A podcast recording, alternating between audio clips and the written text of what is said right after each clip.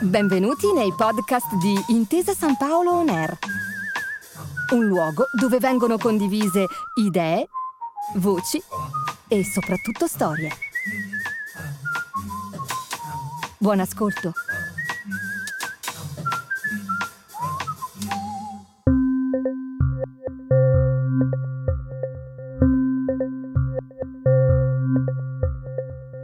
...258.098 abitanti, 59 metri sul livello del mare per la città dell'amore, che adagiata sopra il fiume Adige sembra quasi essere il punto di incontro tra la pianura padana e i monti Lessini, due mondi separati e distanti che si protendono per abbracciarsi dentro a delle mura antiche e bellissime. Piazza Bra e l'Arena, il Duomo, la Basilica di San Zeno, Piazza delle Erbe e Piazza dei Signori, la Gran Guardia e Palazzo Barbieri, i ponti sull'Adige e l'Arsenale, Romeo e Giulietta, il vecchio bardo e i musical di oggi, il risotto alla marone, la polenta, i gnocchi di patate, il derby e ovviamente il Chievo Verona. Il nostro viaggio alla scoperta delle province del calcio italiano oggi ci porta nuovamente a Verona, dove siamo già stati per rivivere i fasti dell'Ellas. Ci torniamo perché il secolo nuovo ha visto la nascita e l'ascesa di un'altra realtà calcistica di altissimo livello, il Chievo del presidente Campedelli, che ha portato la squadra di un quartiere a competere con le grandi, fino a quasi mettere paura alla Juventus in una stagione dorata. Questa è la seconda stagione di tutto il calcio provincia per provincia, il nuovo appuntamento con il racconto calcistico della nostra memoria sportiva. Un mosaico dove pezzo dopo pezzo andremo a ricostruire la geografia pallonara d'Italia, alla riscoperta delle nostre unicità locali. Tutto il mondo è paese e allora tutto il nostro, di paese, diventa provincia. Per sottolineare ancora una volta il senso di appartenenza unico che solo alle nostre latitudini, grazie al calcio, alla cultura e alla gastronomia, diventa anche un lascito culturale. Una stagione inedita, nuova, nella quale andare a ricercare le storie nella storia, i piccoli grandi dettagli che hanno reso eterna una stagione speciale. Da nord a sud, dal mare alla campagna, dalle Alpi alle isole, tra le centinaia di modi in cui è possibile raccontare l'Italia, abbiamo scelto questo. Fatto di pallone, fatto di passione e fatto di ricordi. Quello che vi andiamo a raccontare oggi è stato di certo un vero capolavoro calcistico. E a definirlo tale non siamo noi, ma è stato Gigi Del Neri, che di quello stesso miracolo fu uno degli attori principali. Lo racconta spesso, in ogni intervista. Ancora oggi, tutti gli chiedono del Chievo dei Miracoli, una squadra talmente piccola e sconosciuta agli appassionati di calcio da rendere gli avvenimenti di inizio anni 2000 davvero indimenticabili. Una cavalcata paragonabile in molte cose a quella più recente dell'Ester di Ranieri, che nel 2017 è riuscito nell'impresa di vincere la Premier contro ogni pronostico, facendo un campionato di testa e sconfiggendo tutte le grandi d'Inghilterra. Ora vi possiamo già confessare che il Chievo, allerta spoiler, lo scudetto non l'ha vinto mai ed è francamente difficile immaginare un mondo nel quale potrebbero farlo in futuro. Ma fatta la tara ai due campionati, i risultati della banda di Gigi del Neri sono da considerarsi altrettanto stupefacenti e la loro memoria resterà sempre forte come una roccia. Abnegazione, fede, la voglia di credere nell'impossibile ogni luogo comune sulla forza di volontà prese vita e permise al piccolo borgo di Verona di competere contro le grandi, in una sfida centenaria che dai tempi degli antichi comuni esalta lo spirito degli italiani. Davide contro Golia, underdog contro favorite, provinciali contro big. Molto spesso tutto questo si tramuta per osmosi in dualismi ancora più accesi. Sudore contro talento, volontà contro denaro, e poche storie come il chievo della coppia del Neri Campedelli hanno saputo solleticare questa narrativa. In fondo, in una città dalla fiorente cultura teatrale come Verona, che è piena di palchi, palchini e palcotti, è sempre lecito attendersi un colpo di scena, capace di cambiare le carte in tavola e di regalare un finale inatteso.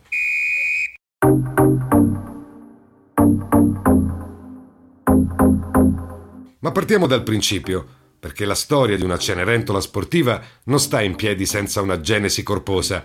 Chievo è una frazione di Verona, ubicata a poco meno di 5 km dal centro storico della città, direzione nord. Nell'antichità era un vero e proprio borgo autonomo, separato dal resto e dotato di una precisa identità culturale, un senso di appartenenza da vero campanilismo tricolore, che spinse i suoi abitanti a voler mantenere il titolo di comune autonomo anche quando, a cavallo tra le due grandi guerre del Novecento, lo sviluppo urbanistico di Verona lo inglobò dal punto di vista geografico. Un mondo a sé stante, piccolo, vattato, protetto dentro una storia antica e dotato di una cultura tutta sua, il cui tratto più caratteristico è forse la scuola campanaria. Sì, una scuola per imparare a suonare le campane, un istituto fondato nel 1808 dove si tenevano esecuzioni musicali nello stile veronese, fatte unicamente facendo ritoccare delle enormi campane da chiesa. Uno spettacolo di echi e di riverberi che inondavano la valle intera. Una storia sincera, sanguigna, una storia italiana. E non esiste niente di più italiano del calcio per rappresentare al meglio sogni e aspirazioni di una comunità.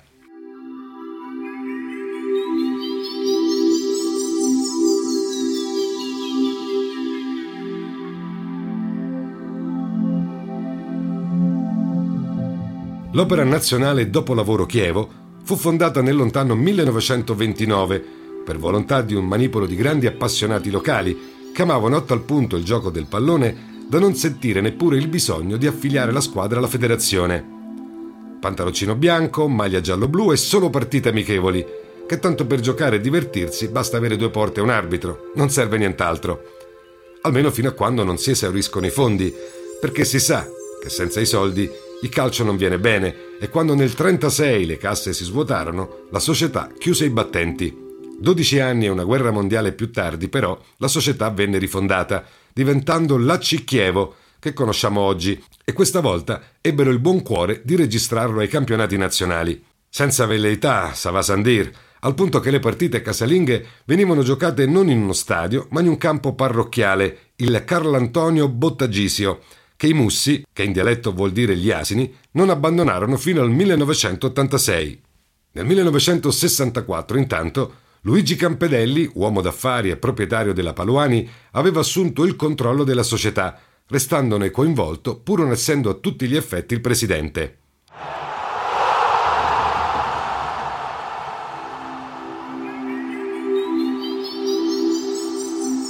La carica vera e propria la assunse nel 1990 mentre il Chievo era appena salito nella vecchia C1 e il bel paese pensava ai mondiali casalinghi e alle notti magiche di Schillaci e compagnia.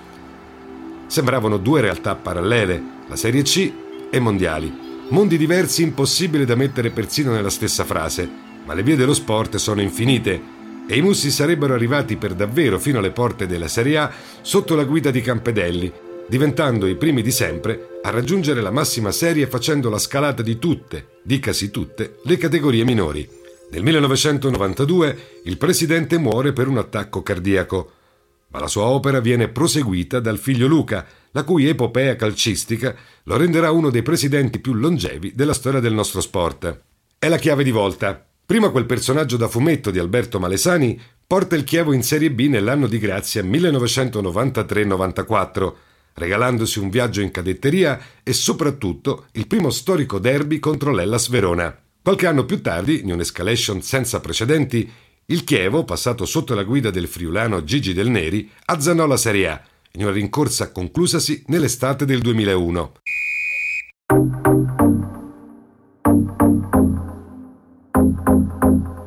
La scalata è completa, dal dopolavoro alla Serie A, come una fiaba, più di Cenerentola, e l'ascesa romanzesca al vertice del calcio nazionale attira le attenzioni della stampa. Verona era sempre stata solo Hellas, l'Hellas che riempie il Bentegodi e ha vinto uno scudetto, la squadra della città. All'inizio degli anni 2000 però l'Italia intera inizia a prendere coscienza che non è esattamente così. I tifosi allo stadio faticano a riempire tutti i settori, ma il nome di Chievo, quartiere di Verona, inizia a circolare assiduamente nei telegiornali sportivi nazionali. Sembra una storia da ricordare, quasi una curiosità statistica, alla quale sarà forse impossibile dare una connotazione reale. Ma Gigi Del Neri è arrivato in Serie A con tutte le intenzioni di restarci e di fare anche la voce grossa di fronte a chi, fino al giorno prima, neppure conosceva l'esistenza dei Mussi di Verona. Lupatelli, Moro, Danna, D'Angelo, Lanna, Eriberto, Corini, Perrotta, Manfredini, Marazzina, Corradi. Questa formazione, come una litania, diventa sinistramente familiare anche per i tifosi delle squadre avversarie, che si trovano a dover fare i conti con una neopromossa terribile, che si presenta alla Serie A comandando subito la classifica e diventando la fidanzatina, o meglio l'amante, d'Italia. Impossibile non tifare per loro. Impossibile non andare a spizzare il risultato del Chievo per registrare il solito gol di Marazzina o l'ultima invenzione di Corini. Parte del successo mediatico si deve anche alla personalità di Del Neri, che forte di una schiettezza tutta friulana catapulta la sua R rotondissima su tutti gli schermi italiani diventando subito oggetto di culto per gli imitatori di tutto il paese. Un tecnico esordiente nella massima categoria che stravolge il mondo del calcio italiano con un 4-4-2 scolastico, diligente e coscienzioso. Zero voli pindarici, ma allo stesso tempo dotato di alcune rilevanti licenze poetiche. Eriberto da una parte e Manfredini dall'altra sono le ali libere di scorrazzare e di mettere le palle al centro, dove la velocità di Marazzina e la testa di Plutonio di Corradi trasformano i cross in valanghe di gol. Liberi di creare dunque, purché sempre pronti a sgruppare anche in difesa. Nel cuore del centrocampo poi si nasconde l'oro della squadra, perché al genio calcistico di Eugenio Corini, che al posto dei piedi sembra avere un altro paio di mani, si sommano i polmoni capienti e il fiuto del gol di Simone Perrotta, uno che quell'attitudine lì l'avrebbe poi espressa anche in azzurro al trionfale mondiale del 2006.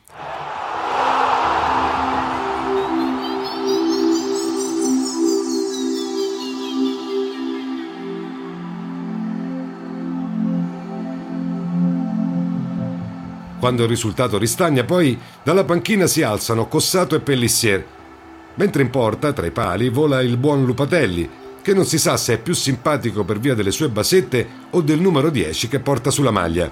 Una squadra incredibile, che è stata capace di comandare la classifica come capolista solitaria per ben otto giornate e di viaggiare per quasi tutto il campionato nelle prime posizioni.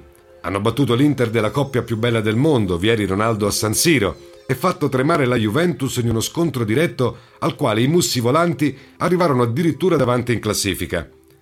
Del Neri, friulano d'origine, veronese d'adozione, testa caparbia, aveva modellato quella squadra come piaceva a lui. Compatta dietro, compatta in mezzo, insomma compatta e basta, con quei due stantuffi di esterni alti che andavano, tornavano, poi andavano ancora.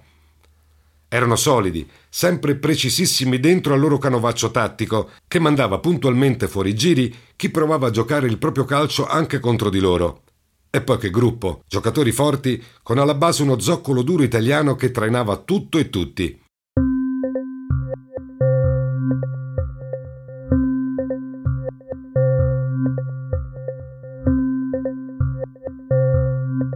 Contro ogni previsione centrarono uno storico e clamoroso quinto posto finale, a un solo punto dal quarto e quindi dalla Champions, che consentì di qualificarsi in Coppa UEFA la stagione successiva. Da allora il Chievo ha vissuto altre annate magiche, viaggi in Europa e qualche retrocessione, entrando nell'immaginario collettivo come una solida realtà del nostro calcio. L'esempio virtuoso dello sport a conduzione familiare, che incarna ancora valori antichi di appartenenza e un savoir-faire d'altri tempi, capace di ammaliare anche il pubblico neutrale quando, all'inizio del millennio nuovo, i mussi volanti di Gigi Del Neri ci hanno fatto appassionare alla squadra di un piccolo quartiere di Verona. Questo è tutto il calcio provincia per provincia, il nostro viaggio calcistico per le strade d'Italia. Nessuna autostrada e niente pedaggi, solo ed esclusivamente strade provinciali. Alla prossima!